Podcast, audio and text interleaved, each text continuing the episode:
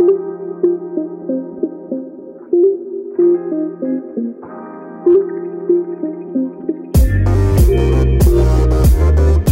Samuel Broden, a kindergarten teacher with a lot to say, and this is Embracing Childhood, where we have candid, casual conversations on childhood. I'm ready to talk. Are you? Hello, hello, hello, everyone. Welcome to another episode of Embracing Childhood, the podcast where we have candid and casual conversations on childhood. Very exciting episode today. If you listen to the very first part of this episode over on my guest podcast, you'll be even more excited. So today we're talking with Kristen Peterson. Hello. That's the Oprah voice for you.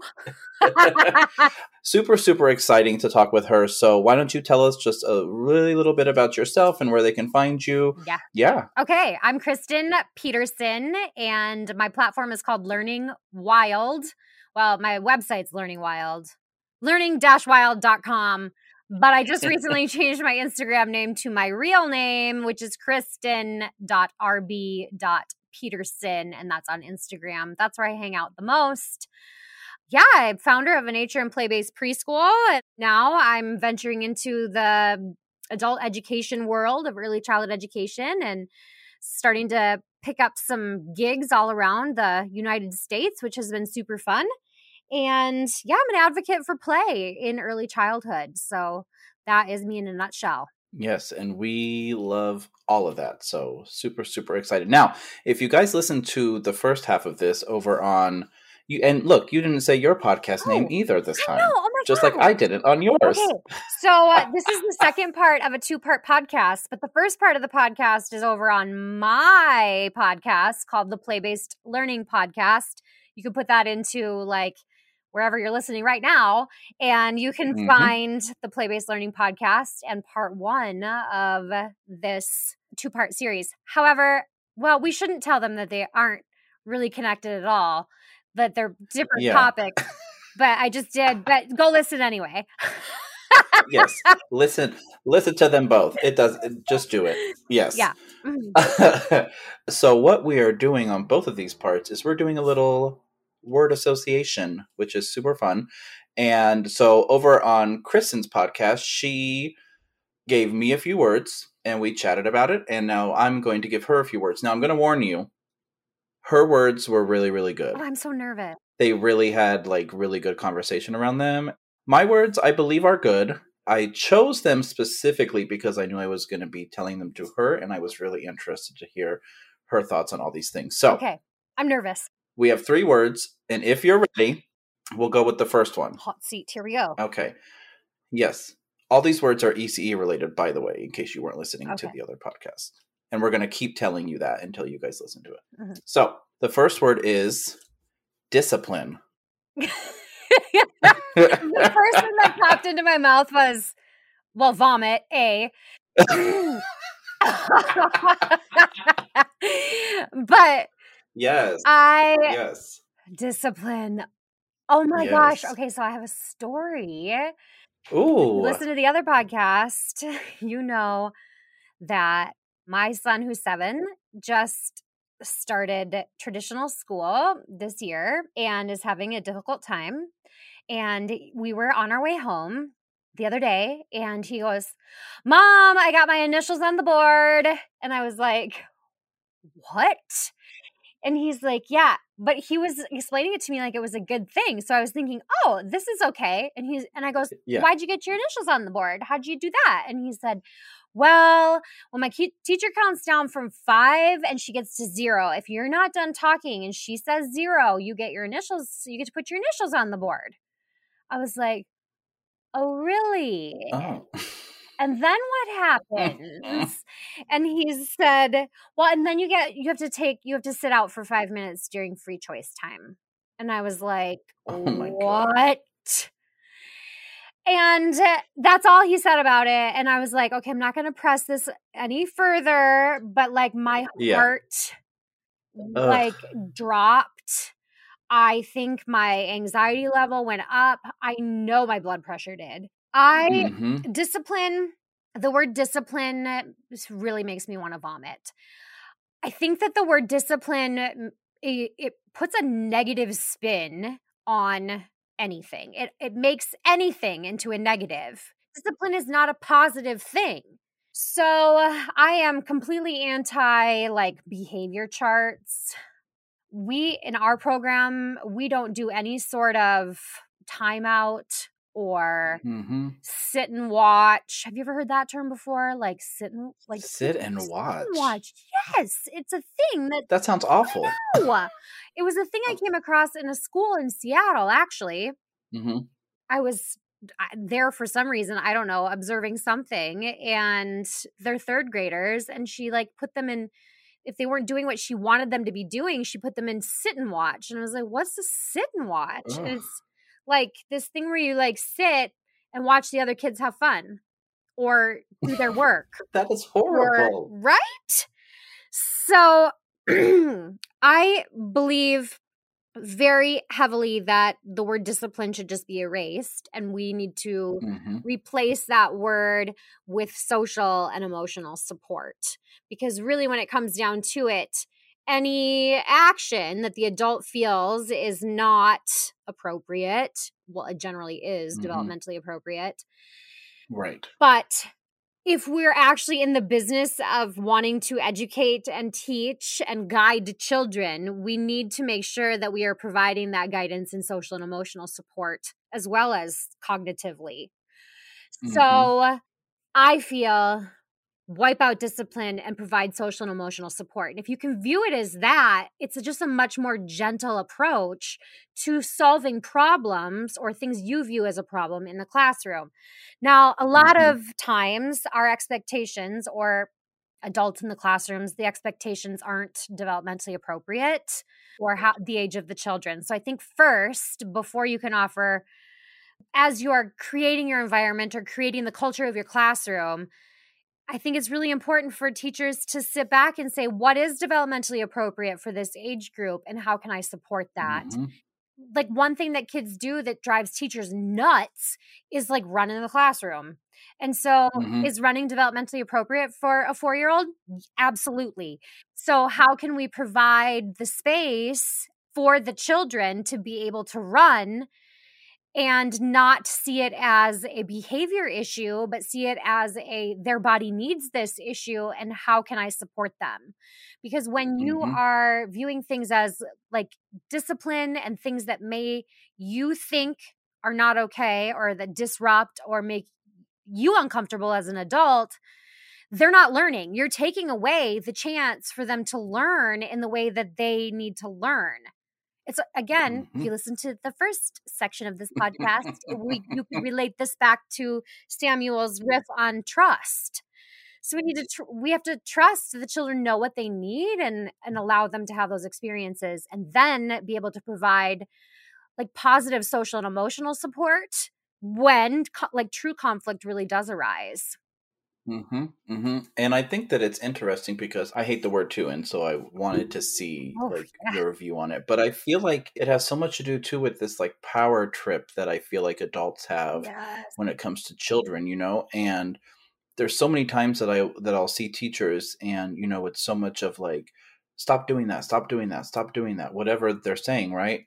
And I would always tell them like, okay, if the child is doing something that you feel is unsafe or unkind or whatever it is, whatever the problem is that you're saying it is, nothing is getting solved by you just continually getting them in trouble because every action and everything that the children do has a reasoning behind it and it's our job to kind of find that reasoning and help them kind of move through that. So if they are doing something that maybe is unkind to somebody else we can help them to kind of unpack that and figure out different ways to deal with their emotions as opposed to just making them sit out or make you know all these all these things that i feel like a lot of people do because it just breeds a negative view of themselves Exactly. and you're always going to be the kid who's in trouble and that was always a struggle for me ever since i started teaching years ago was that i would always have the children sent to me that were bad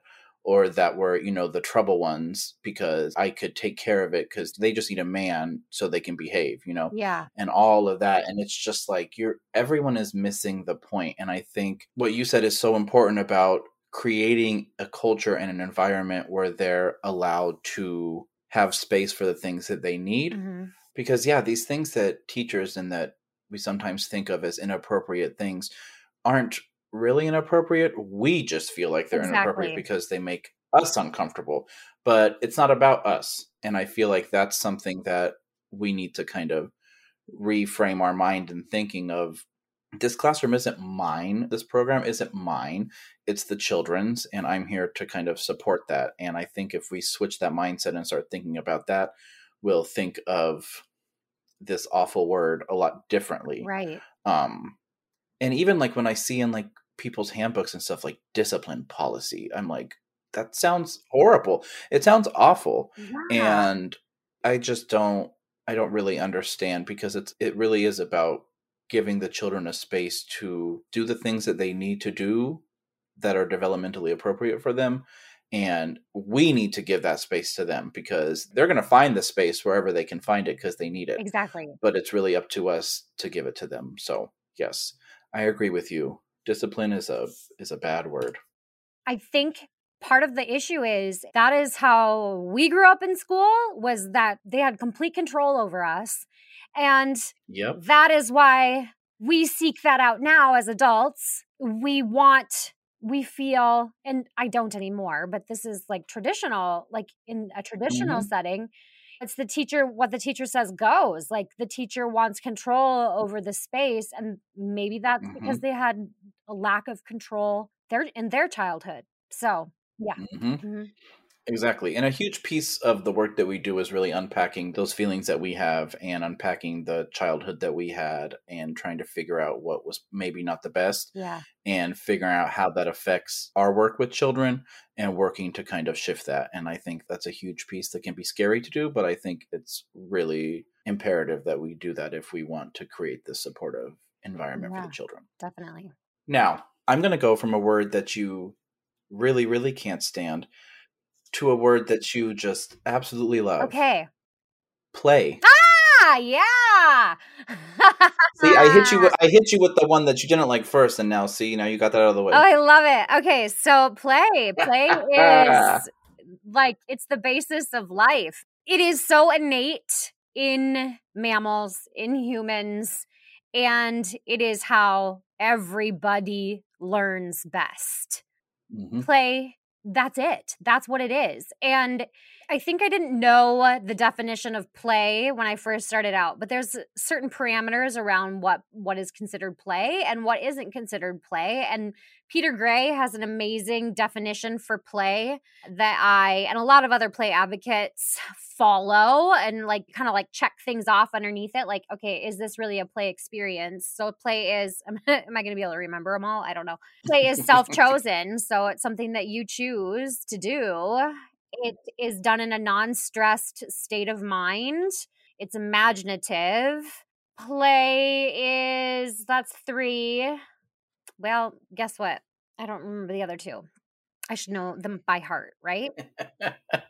All I know is that in an early childhood program, when children play, we need to give them long amounts of time to play. They need to, I mean, time and support is what they need in early childhood. So, okay, I'm going to give an example to kind of show, like, as an adult, what play would be like in case you haven't felt play as an adult. I know you have felt play Mm. as an adult, but if someone were to hand me a book on accounting and say, Here, I want you to read this book cover to cover and then tell me all about it after you're done reading it, I would drag my feet. I would be like, This sucks. I do not care about accounting at all. Mhm. I have zero interest in this.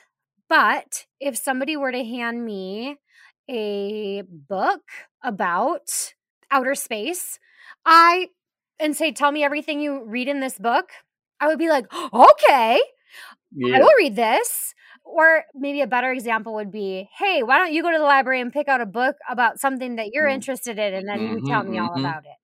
That's probably a better example. So I would pick a book about outer space, or I would pick about a book about play because learning about play right. is play to me.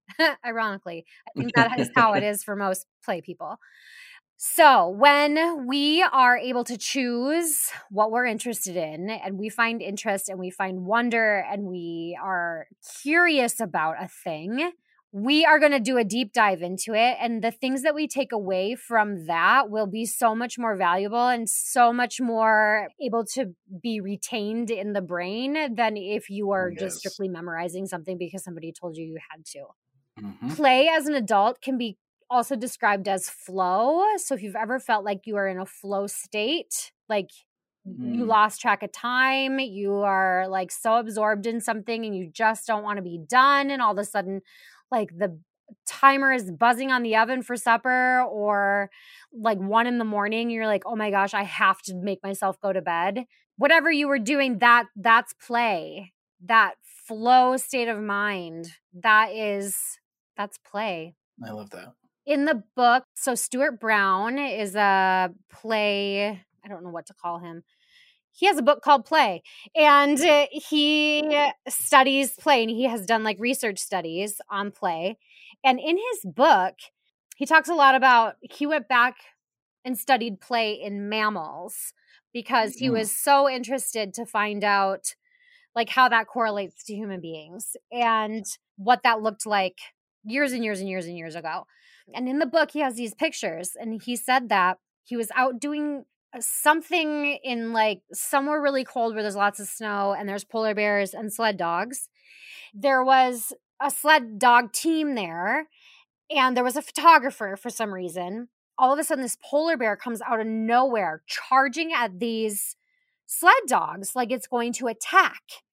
And then all of a sudden, the sled dog gets down in like a playful pose and it's like, "Oh, you're coming to play with me?" And then the polar bear like stops, and the polar bear gets down in like this play pose. they started playing. They played for 15 minutes. So the polar bear was going to eat the sled dog, mm-hmm. and the sled dog was like, "Well, I'm ready to play. I'm not ready to be your yeah. lunch."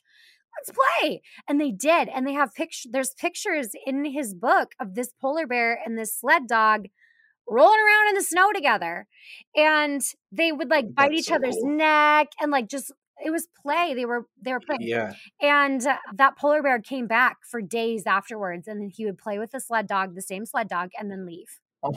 Isn't that so cool? I love that. I know.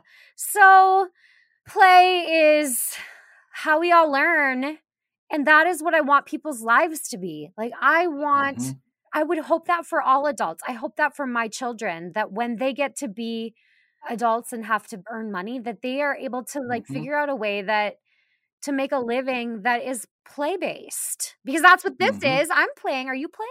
Yes. Yeah. And it's so interesting for me to like see different like schedules of classrooms where it's like okay well we have free play from like 10 to 10:45 and then the rest of the day is like all these things and it's just like your whole day should be them yes. playing actually and i feel like it's really cool to kind of bust this myth of like what play is and what it isn't you know because i a lot of times you know you always get that oh they just play all day so you just let them do whatever they want and they just run around and right. go crazy and you know all these things and i'm like yeah i do let them do what they want and sometimes they do run around and sometimes they are acting a little wild but they're getting so much from it yeah. and i feel like shifting that definition and that idea of what it means to play and how important it is is really important to do but can be very difficult to do as well especially it's difficult to really be an advocate for anything that's out of the norm. Yeah. And so yeah it's just so important like just let them play and you'll see like so much more learning so much more growing so much more connection if you're like, okay, we have free play for this amount of time, but then the rest of the day, I'm gonna, you're gonna sit here and we're gonna do these different yeah. things, and and you're gonna learn them, and it's like, no, I'm not.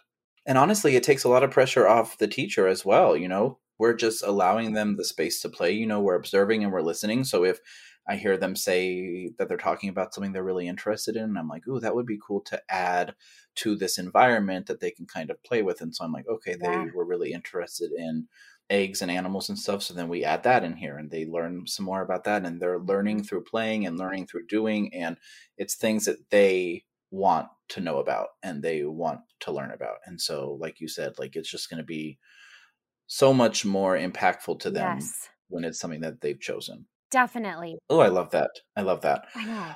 I have one more word, Okay. and it kind of goes a little bit in the same direction, but this is something that I've been struggling with trying to talk with other people about, Okay. and it's themes. Whoa! hmm Themes. Oh, early childhood educators love a good theme. Uh, I We all have to have oh, a theme. Wow. I remember working at a child care center way back when I was in college, and I was like, oh my gosh, this is so much fun because they had these giant theme boxes that you would bring down like one every two weeks. And it was like an Mhm. airport theme. So it had every single airport thing you could ever want in your whole entire Yeah. life in that box. and there was a pizza theme, and there was a get this. we Oh, did a like a jazzercise theme. Oh my gosh, and we would put on like videos and the kids That would do like jazzercise and we had like leotards and leg warmers and a farm theme, apples theme, pumpkins theme, everything. Like Mm-hmm. every theme you could ever want had its own bucket. And I thought that was like the most amazing thing in the whole entire world. So that was like my first experience with themes. And I, that was what I thought themes should be is that everything you do goes back to that theme. And then when I was Mm-hmm. Yeah. teaching in a traditional preschool setting later on in my career, which was right before I started my own program because then I like learned better and so I'm like I'm doing better. Hmm We had we would come up with a theme for the week and we would plan every single activity around that theme. It was so over the top and we only had 3 hours with them and it was Oh everything. It was like we had to if you filled the sensory table and it was Apple Week, you had to put red pom poms in there with Mhm, like mhm. little trees or trays with trees taped in the bottom so that you could like use a tweezer and pull the red Yeah, pom yeah, pom yeah. out of the sensory table and put it on the apple tree with the correct number on it because you had to link everything to something learning. You had to make it all Mhm. about letters and numbers. You had to put letters and numbers on everything, even if it, I mean, everything had letters and numbers on it. Everything was made into an Apple game.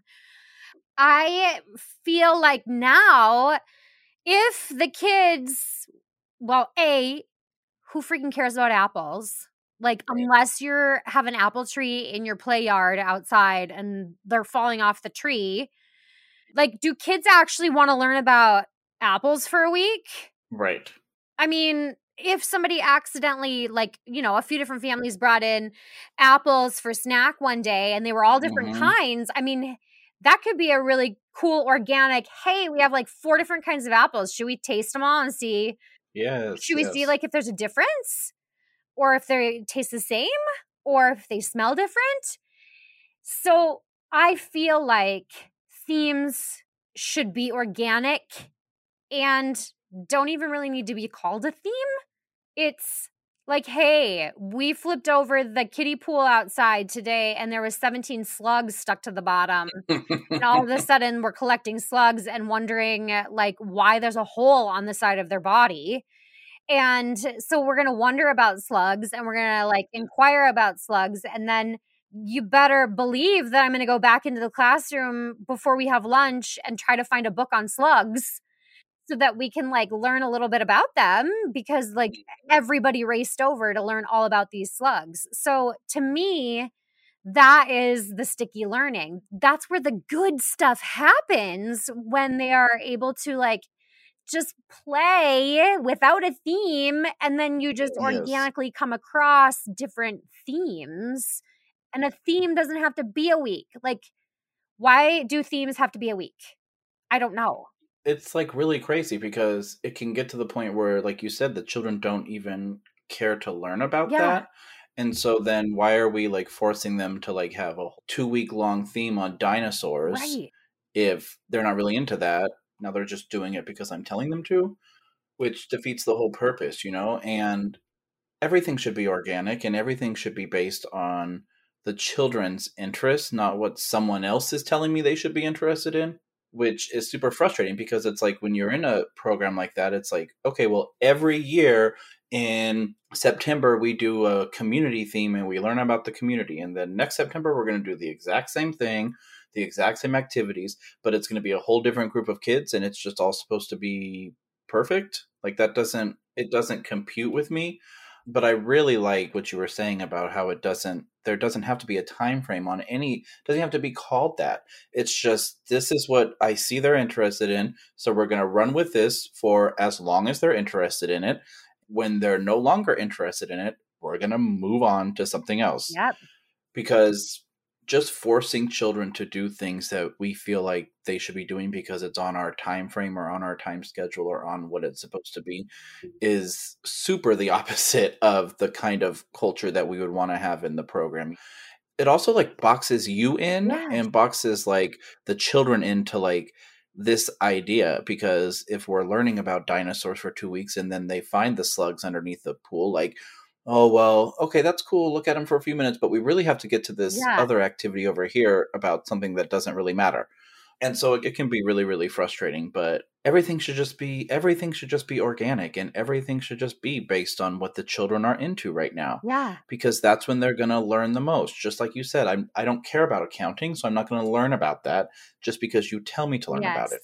If I do, I might be able to recite two or three things from the book, but as soon as I recite them to you, I forgot about it because I don't care about exactly. it. Exactly. And it's very strange to me how adults can expect something of themselves and something different of children. Like, why would I expect children to do something that I wouldn't be okay with doing? That doesn't make sense to me. Me either, at all. I mean, it used to make sense to me because I used to do those things. Yes, exactly. But I think once you really dive into the mechanics behind the brain and how people learn, we learn best when we're curious and when we wonder about something. Exactly. That's like the best type of learning. So if you can find those moments where children are curious or wondering, that's what you need to go mm-hmm. for because that's where the gold is. Mm-hmm. Yes. And don't be afraid to veer off course or veer off schedule or veer off anything. Yes. Because that's like a huge pressure that I always had, like when I was first starting out in those types of programs where it was like, oh God, it's 1025. They only have five more minutes for this art project. And then at 1030, they're yes. supposed to be doing this. And it's like that just, it's ruining everything that they're doing. And they're going to leave these preschools and these early education settings and go to like possibly to traditional education settings where that is all it's going to be. Yeah. And it's like we need to at least be giving them this time to be free and to do what they want because they're about to go spend 15 20 years sitting and doing exactly what someone is telling them to do. Like it's it's crazy. Isn't it? Ugh, it's just insane to me. So what did you think of your words? I loved my words Oh, I mean, you could tell I was excited about those words. Yes. Those were great words. I know I kind of threw you off with the first one a little bit, but we brought, we it back. It. But I love to talk about that because discipline, yeah, I I just have icky experiences with it. Like my daughter's mm-hmm. name being on a behavior chart and then telling the teacher, okay, well, this isn't really good for kids. Well, yeah. this is one of the behavior management things my college teacher told me that I should be doing. Ugh like, really? Would you want this in the break? And like, yeah, and like, how does that make the children feel? Like, I remember when I was in elementary school, it was uh pulling the cards. So like, you had green if you were fine, good all day, and oh, then it was like yellow, and then it was like red, and like red was like you had to like go to the office or something. But all the cards are like on the front of the classroom, like huge, and then when you have to pull it, they like you have to pull it in front of Everybody. everyone. Like that's awful. like that is so traumatic. Yeah. So Sailor, she told me that she had to, this was in like fourth grade when she was in fourth grade. She said that one of her friends had to go, well, they all had to do, they all had to go up and move their clothespin from like the middle of the chart down in front of everybody. Like how traumatic. And she told me that one of her friends like cried a lot when that yeah. happened to her. And uh, it thankfully had never happened to Sailor, but she saw how much her her friends. So she was like always she was more worried about getting in trouble and having to move her clip down Mhm. than learning. And I don't think that's Yes. okay. That's not No, okay no. at all. It's just it's crazy to me, and it's like it traumatized me. So why would I want to do anything that would make the children feel that same way? Like I that's so, and it's embarrassing. Like, Yes. And the reason it's just it's a whole yeah, it's a whole thing. Ugh. Like, I know, I know, it's horrible. It's It's, horrible. Oh God. oh, oh, okay. Let's God. no. Okay, now I have to think of something positive. Yes, yes. Um, what? what we love would be positive? we love talking about play. Yes, it's really honestly, it's really just man. We plugged that one a lot. Yeah. If you listen to the other podcast, you would have heard us kind of talk about this, but it's all about really unpacking our childhood and our education experiences and the things that we didn't feel safe with or didn't Yeah. feel comfortable with and thinking about that and shifting the work that we do with children so they don't have those same experiences as we do. Yeah. Yeah. That's what it is for me. That is. Me too. Well, Okay. thank you so much for playing this game. And I hope that everyone listened to both. But yeah, tell everyone again where they can find you Okay. before we go. Okay, so you can listen to the other podcast on the Play Based Learning Podcast. And you can connect with me on Instagram. It's kristen.rb.peterson on Instagram. My website is learning-wild.com. And there's some trainings and things on there you can find and some other cool resources. That's that. Thanks for having me on. Of course. Thanks everyone for listening. We'll see you next time. Bye. Bye.